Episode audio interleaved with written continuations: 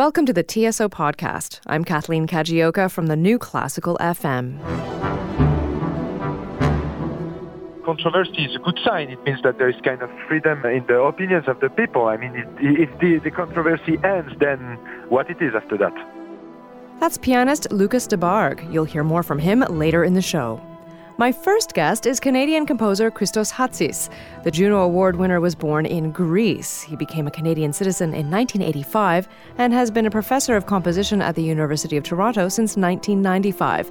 In 2014, Hatzis was commissioned by the Truth and Reconciliation Commission to compose a ballet for the Royal Winnipeg Ballet on the subject of residential schools, a work for which he just won a Juno. This week, the TSO performs his piece, The Isle is Full of Noises. I caught up with Christos Hatzis to find out more about the piece. Christos, welcome. Thank you.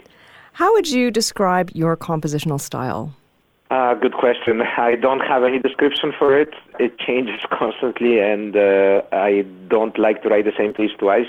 Well, tell us about The Isle is Full of Noises. What's the story behind that piece? It was commissioned by the Montreal Symphony, and uh, it was specifically commissioned for a concert that all the works in the concert would be inspired by Shakespeare, and it was for the anniversary of Shakespeare's birthday. So it was premiered in 1914 in October. So the piece is inspired by The Tempest, and particularly the two monologues, one by Prospero and one by Caliban, uh, which talk about the magical and unreal kind of quality of the island. So the piece itself starts from impressionistic kind of language, but gradually it evolves into, it backtracks almost into a classical style. Uh, I knew early on when I was writing it that my piece would be sandwiched between two Mendelssohn pieces.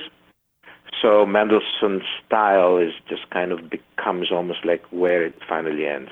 What particularly should audiences listen for when they are hearing this piece?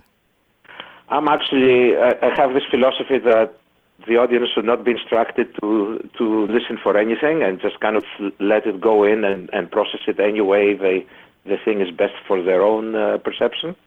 My music is always has a kind of a direct connection with listeners, so it's difficult and it's it's extremely difficult to play. But I'm not expecting the audience to react in, in any specific way. Now, you always have something on the go, Christos. Tell us what you're working on right now. Well, I just finished a, a huge project for the Winnipeg Symphony called Symphonia Migration Patterns, which is about climate change and, migration. And I'm taking a month off the working on a book which I kind of work on and off for, for a while, which has to do about resonance and, and harmonics, Pythagorean harmonics and then I'll I'll dive back into into composing again. But I've been working on Symphonia for six months, basically not sleeping at all. So I'm just I just need some time away from composing. Okay, a little uh, little recovery after the birthing process, I guess. Uh, now, the TSO is performing more Canadian music than ever in celebration of Canada 150. How is the contemporary Canadian musical landscape looking to you these days? Okay, well, first of all, you know, if, if you asked me 50 years ago, I would basically be able to tell you what contemporary music is like, but you know, because there was a certain kind of agreement on certain kind of basic principles and what distinguished it from classical music. Nowadays, the field is so wide. I don't think there is one description or one way of addressing the question of how well different kinds of music really fare into the with, with audiences. My personal interest in general is not addressing classical audiences. Um, I, I don't be, I believe music is one thing. You know, there is no categories. There's no classical or pop and rock or or anything like that. These are these are things that you they were developed when you had different shelves on a, on the record stores, but you know this doesn't exist anymore. You know, and people more and more over the social media they listen to all kinds of music and and they synthesize it together in their mind. So I don't even personally like the contemporary Canadian music kind of label it's doing well. You know, there are more opportunities for it, particularly for younger composers. Uh, there are also many more Canadian composers. So again, I, I, think the balance between composers and opportunities maybe has not changed that much, but the opportunities has definitely uh, multiplied with orchestras and with with everything else. Well, thank you, Christos, so much for joining us, and we look forward to hearing "The Isle Is Full of Noises." Thank you very much. That was composer Christos Hatzis. You can hear his work, The Isle is Full of Noises, performed by the TSO this Wednesday and Thursday. Tickets are available at tso.ca. You're listening to the TSO podcast. Stay with us. My next guest is young pianist Lucas Debargue. Debargue didn't start playing the piano seriously until his early 20s Four years later, he placed fourth in the Tchaikovsky piano competition, where he was an audience favorite. Since then, he's released two CDs with Sony Classical. In between concert engagements around Europe and North America, he continues to study piano at his home in Paris. Lucas Debargue makes his TSO debut this week, performing Liszt's Piano Concerto No. 2. He joins me on the line now. Lucas, welcome. Thank you very much. First of all, uh, your story is so fascinating that you started quite late on the piano for someone who has achieved what you have already at 11 years old. Can you tell us a bit about how you got your start?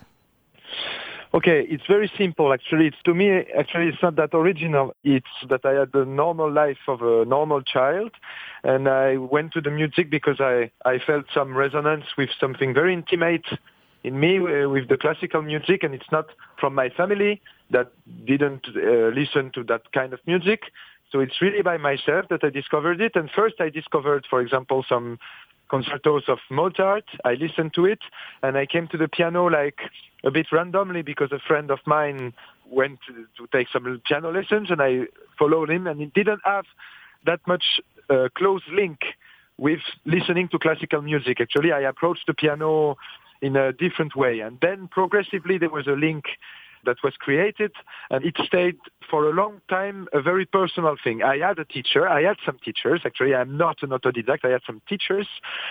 Before someone quite late, my current teacher said to me that I can become a professional if I make some efforts. Yeah, I'm interested in uh, your mentor, Rena Shereshevskaya. Tell us about her and what has made her such a great support for you. Actually, she's coming from the great school of Moscow Conservatory. So there is a great tradition of teaching the professional piano there. She had as a teacher Lev Vlasenko, who was also the teacher of Mikhail Pletnyov.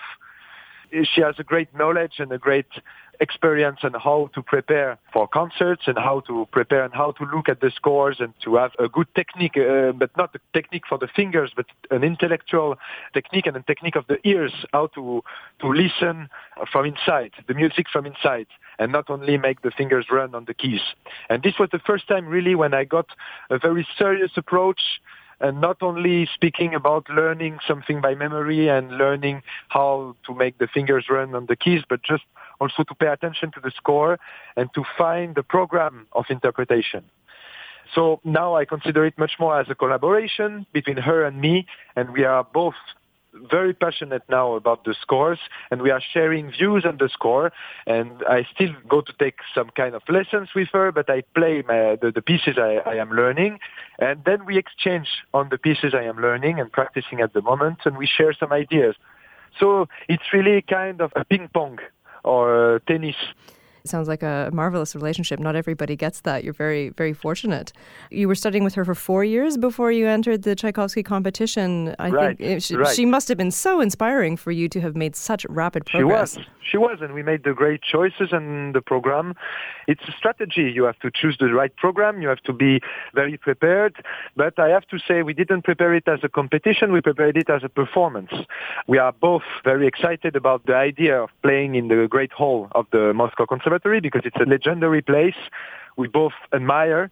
It was a challenge for us to prepare a program to perform there and not to prepare a program to smash the others and to, to go to the final round. It was absolutely unpredictable for me to go to the final round. I, I, I didn't participate in order to win. I participated in order to play in that place. And it was already a lot for me to go to the first round. And actually I got more than surprised to be selected after because I had no idea of what the other candidates and what the level. I, I thought it was an incredible level. For me, it was really incredible to be selected after. Yeah. And you came fourth in the competition, which even that Yeah. some some thought that that wasn't good enough, that you should have ranked higher. What did you feel about the, I guess, shall we call it controversy around uh, that competition?